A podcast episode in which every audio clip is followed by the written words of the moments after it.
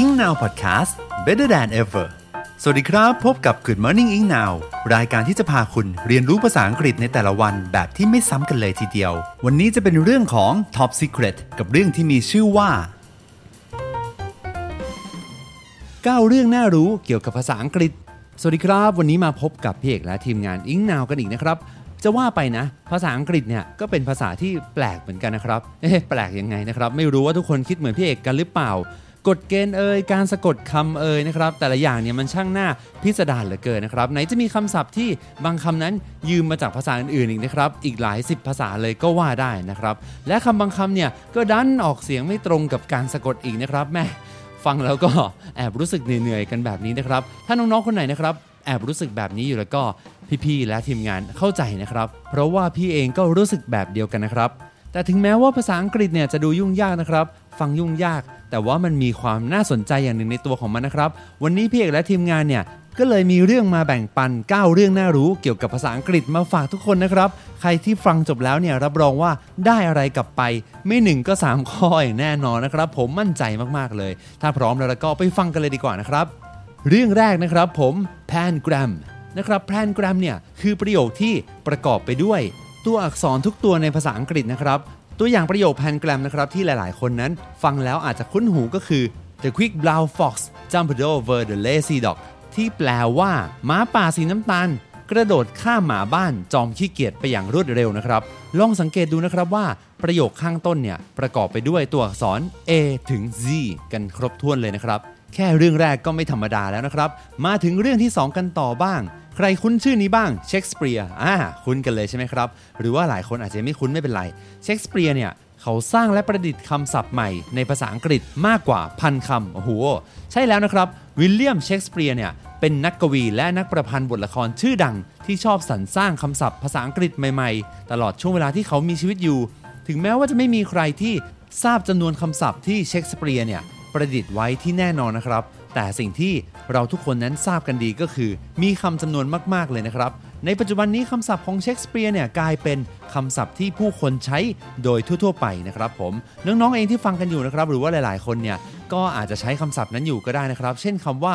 bubble gloomy lonely and fashionable เป็นต้นนะครับผม มาต่อกันที่เรื่องที่ 3 นะครับ ให้ทายนะครับว่าตัวอักษรที่ถูกใช้ในคำภาษาอังกฤษเนี่ยมากที่สุดก็คือตัวอะไร TikTok TikTok TikTok อะถูกต้องครับตัว e นั่นเองนะครับหลายๆ คนไม่เคยสังเกตนะครับ แต่โดยเฉลี่ยแล้วทุก ๆ 8 ตัวอักษรเนี่ยในคำภาษาอังกฤษนั้นจะมีตัว e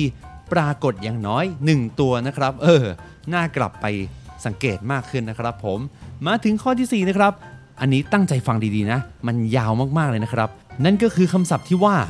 pneumonoultramicroscopicsilicovolcanoconiosis อีกนิดหนึ่งจะกลายเป็นคำศัพท์แบบว่าร่ายมนต์คาถาของแฮร์รี่พอตเตอร์แล้วนะครับ และนี่คือคำศัพท์ที่ยาวที่สุดที่มีบัญญัติไว้ในพจนานุกรมภาษาอังกฤษนะครับคำศัพท์นี้นะครับเป็นชื่อเฉพาะของโรคปอดที่เกิดขึ้นจากการสูดดมฝุ่นและผงถ่านหินนะครับ ซึ่งโรคนี้เป็นโรคยอดฮิตของแรงงานเหมืองถ่านหินในอดีตนะครับ โดยคำศัพท์นี้มีถึง 20 พยาง แต่ก็ดีนะครับที่คนทั่ว ๆ ไปอย่างเราเนี่ยไม่ค่อยได้มีโอกาสได้ใช้เท่าไหร่นะครับ อย่างที่บอกนะครับว่าแค่ PM ก็จะแย่อยู่แล้วนะครับ ดังนั้นแค่รู้ไว้ก็พอ ไม่ต้องท่องจำหรือว่าอยากให้คุณหมอนั้นอ่านให้เราฟังนะครับ ค่อนข้างปวดหัวมากๆเลย โอเค มาถึงข้อที่ 5 กันบ้างดีกว่านะครับคำว่าสวิม ต่อให้กลับหัวยังไง มันก็คือสวิมนะครับ ยังไงสวิมก็เป็นสวิมนะครับ โอ้ยิ่งฟังยิ่งงงนะครับ โดยคำว่าสวิมเนี่ยมีลักษณะพิเศษที่ไม่ว่าจะกลับหัวยังไงก็ยังเป็นคำเดิมนะครับ ภาษาอังกฤษเนี่ยเรียกคำนี้ว่า ambigrams นะครับผมในข้อที่ 6 นะครับ ในภาษาอังกฤษนั้นมีเพียงคำคำเดียวที่มีเสียงสระติดต่อกันถึง 5 เสียงนะครับ ลองเดากันดูสิครับว่าคำคำนั้นคือคำว่าอะไร อะ ได้คำตอบแล้วใช่ไหมครับ มาฟังเฉลยกันดีกว่า นั่นก็คือคำว่า queuing นั่นเองนะครับผมแม่เปิดประเด็นซะเล่นใหญ่เลยนะครับ พอตอนจบทำไมมันดูเงียบๆนะครับ ผม มาถึงข้อที่ 7 นะครับ ตัวอักษรกันบ้างดีกว่านะครับ ตัวอักษร B เนี่ย จะไม่ปรากฏอยู่ในตัวสะกดเลข1ถึง999ล้าน999,999 จบแล้วนะครับผม ไม่เชื่อก็ต้องเชื่อนะครับว่าตัวสะกดเลข1ถึง999ล้าน999,999 เนี่ย ไม่มีตัว B ปรากฏอยู่เลยนะครับ เพราะว่าตัว B นั้นจะเริ่มปรากฏขึ้นที่จำนวน 1,000 ล้านนั่นเองนะครับผม ใครที่อยากมีตัวเลขในบัญชีเท่ากับตัว B เนี่ย ก็จัดไปเลยนะครับผม มาแบ่งเพกด้วยนะ มาถึงข้อที่ 8 กันบ้างนะครับคำว่า girl และ man แต่เดิมแล้วเนี่ยไม่ได้เจาะจงถึงเพศนะครับ ถึงแม้ว่าในปัจจุบันเนี่ยคำว่า girl นะครับจะใช้เรียกเด็กผู้หญิงและคำว่า man เนี่ยจะใช้กับผู้ชายที่โตเป็นผู้ใหญ่นะครับ แต่เชื่อหรือไม่ครับว่าในช่วงก่อนปีคริสตศวรรษที่ 14 นะครับคำว่า girl เนี่ยเป็นคำเรียกเด็กทุกคนนะครับ ไม่ว่าจะเป็นหญิงหรือว่าชาย เช่นเดียวกับ man ที่ใช้เรียกใครก็ตามที่อยู่ในสปีชีส์มนุษย์นะครับผม และก็มาถึงข้อสุดท้ายข้อที่ 9 นะครับภาษาอังกฤษเนี่ยเป็นภาษาที่พัฒนามาตลอดกว่า 1,400 ปีนะครับ เก่าแก่มากๆนะครับ ภาษาอังกฤษเก่าหรือที่เรียกว่า Old English นะครับ เริ่มใช้เมื่อปีคริสตศตวรรษที่ 5 นะครับ โดย Old English นะครับ แต่เดิมเป็นภาษา West Germanic ที่ผสมกับภาษาเซลติกนะครับ และละติน ตั้งแต่นั้นเป็นต้นมานะครับ ภาษาอังกฤษนั้นก็ได้รับการพัฒนาปรับปรุงมาตลอดกว่า